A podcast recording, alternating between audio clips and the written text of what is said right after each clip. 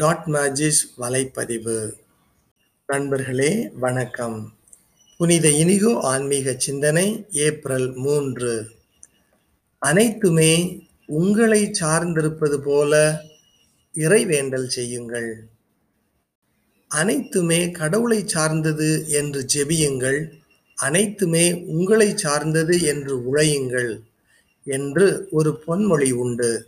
இதனை புனித இஞ்ஞாசியார் சொல்லியதற்கு சான்று எதுவும் இல்லை என்றாலும் இது அவரது கூற்றாக கருதப்படுகிறது. இது இஞ்ஞாசியாரின் உயிரில் சிந்தையில் அதிகம் கலந்திருக்கிறது. அனைத்தையும் ஜெபத்தில் கொண்டு வாருங்கள். இறை திருவுளம் நிறைவேற முழு மூச்சுடன் செயல்படுங்கள். நான் இவற்றை மாற்றிச் சொல்ல விரும்புகிறேன். அனைத்துமே உங்களை சார்ந்தது போல் இறைவேண்டல் செய்யுங்கள். அனைத்துமே கடவுளை சார்ந்தது போன்று உழையுங்கள். அப்படியென்றால் ஜெபம் அவசர தேவை. எல்லாமே என்னை சார்ந்தது என்றால் கடவுள் புதுமை ஏதாவது உடனடியாக செய்தாக வேண்டும். இது நமது செயலை சரியான வழியில் கொண்டு செல்லும். மேலும் அது கடவுளை சார்ந்தது என்றால் அதன் வழியிலேயே செல்ல விடுவோம். முழு முயற்சியோடு உழைப்போம். அதற்கான பலனை ஆண்டவர் கையில் விட்டுவிடுவோம். ஜிம் மேனி அனைத்துமே கடவுளை சார்ந்தது என்று இறை வேண்டல் செய்கின்றீர்களா? அல்லது உங்களை சார்ந்தது என்று இறை வேண்டல் செய்கின்றீர்களா? ஏன்? புனித இஞ்ஞாசியார் தன் நண்பருக்கு எழுதிய கடிதத்தில் இவ்வாறு எழுதுகின்றார் உங்களை அதிகம் வருத்தி கொள்ள தேவையில்லை. ஆனால் திறமையாக போதுமான அளவு முயற்சி எடுங்கள். மீதியை கடவுள் பார்த்து கொள்வார் என விட்டுவிடுங்கள். தந்தை மகன் தூய ஆவியாரின் பேராலே ஆமேன். இயேசுவின் திருப்பாடுகளின் போது தந்தையாம் இறைவனின் அமைதி பெரும் புதிராக இருக்கிறது. இயேசுவின் திருமுழுக்கின் போது தாமாக முன்வந்து தம் மகனை பாராட்டினார். பாடுகளின் போது மௌனம் சாதிக்கிறார். கெட்சமனியில் இயேசு ரத்தம் சிந்தி மன்றாடும் போதும் தந்தையின் அமைதியையே காண்கிறோம். சிலுவையில் அவர் கதறும் போதும் தந்தை மௌனம் காக்கிறார். அவருடைய அமைதி புதிரினும் புதிராக இருக்கிறது.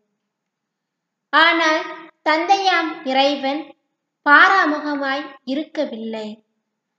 தம் மகனை மாட்சிப்படுத்தும் பணியில் ஈடுபடுகிறார். மறைவாய் பின்பற்றிய சீடர்கள் அரிமத்தியா யோசேப்பையும் நிக்கதோமையும் வெளிப்படச் செய்கிறார். அவர்களது உதவியால்தான் மகனின் அடக்கம் நடக்கும். கல்வாரி அருகிலேயே கல்லறை இடம்பெறச் செய்கிறார். எதிரிகளை கொண்டு கல்லறைக்கு முத்திரையிட்டு காவல் புரிய வைக்கிறார். மெஸ்ஸியா தாம் ஆட்சி அடைவதற்கு முன் இத்துன்பங்களை பட வேண்டும் என்பது நித்திய திட்டம்.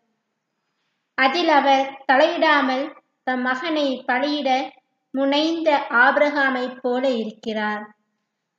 ஆனால் இறந்த அவரை உயிருடன் எழுப்பி மாற்றி தந்தார். தந்தை மகன் தூய ஆவியாரின் பெயராலே ஆமேன்.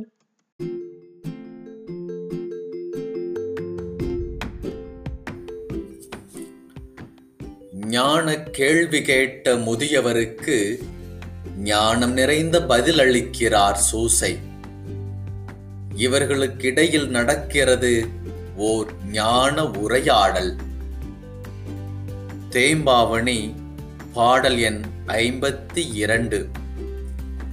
பைம்பொறி அரவின் நஞ்சிற் பழிப்பட பகைத்து கொள்ளும் ஐம்பொறி அன்றிச் சூழ்ந்த அனைத்துமே பகைத்த காலை செம்பொறி பெய்த பைம்பூ சிதைந்தன உளமும் ஏங்கி வெம்பொறியாக ஆற்றா வேட்கையே என்றான் சூசை.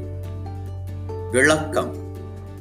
பாவச் சோதனைகளுக்கு அஞ்சி காட்டிற்கு செல்ல வேண்டியதில்லை என்று முதியவர் கூறவும் சூசை அவரை நோக்கி ஐயா நாட்டில் இருந்தால் நாகப்பாம்பின் நஞ்சை காட்டிலும் கொடுமையாக நம் ஐம்புலன்கள் ஆன்மாவை பாவப்பழிக்கு உரியதாக்கி கொள்ள முயலும். அதுவும் அன்றி நம்மை சூழ்ந்துள்ள யாவுமே பகைபோல் நம்மை பாவத்திற்கு தூண்டி இழுக்கும். அப்பொழுது தீப்பொறியில் இட்ட பூ வாடிச் சிதைவது போல் நமது மனம் கலங்கி ஏங்கும். கொடிய தீயைப் போல பொங்கி எழும் தீய ஆசையை நாம் தாங்கி ஆன்மாவை காக்கவும் இயலாது. ஆகவே புண்ணிய வாழ்க்கைக்கு நாட்டை விட காடே சிறந்தது என்று கூறினான் சூசை. நாட்டில் ஐம்புலன்களும் பாவ உணர்ச்சியை தூண்ட அந்த உணர்ச்சியை நிறைவேற்றும் பொருள்களும் பக்கத்தில் இருப்பதனால் ஆசையை அடக்குவது கடினம் என்பது சூசையின் கருத்து.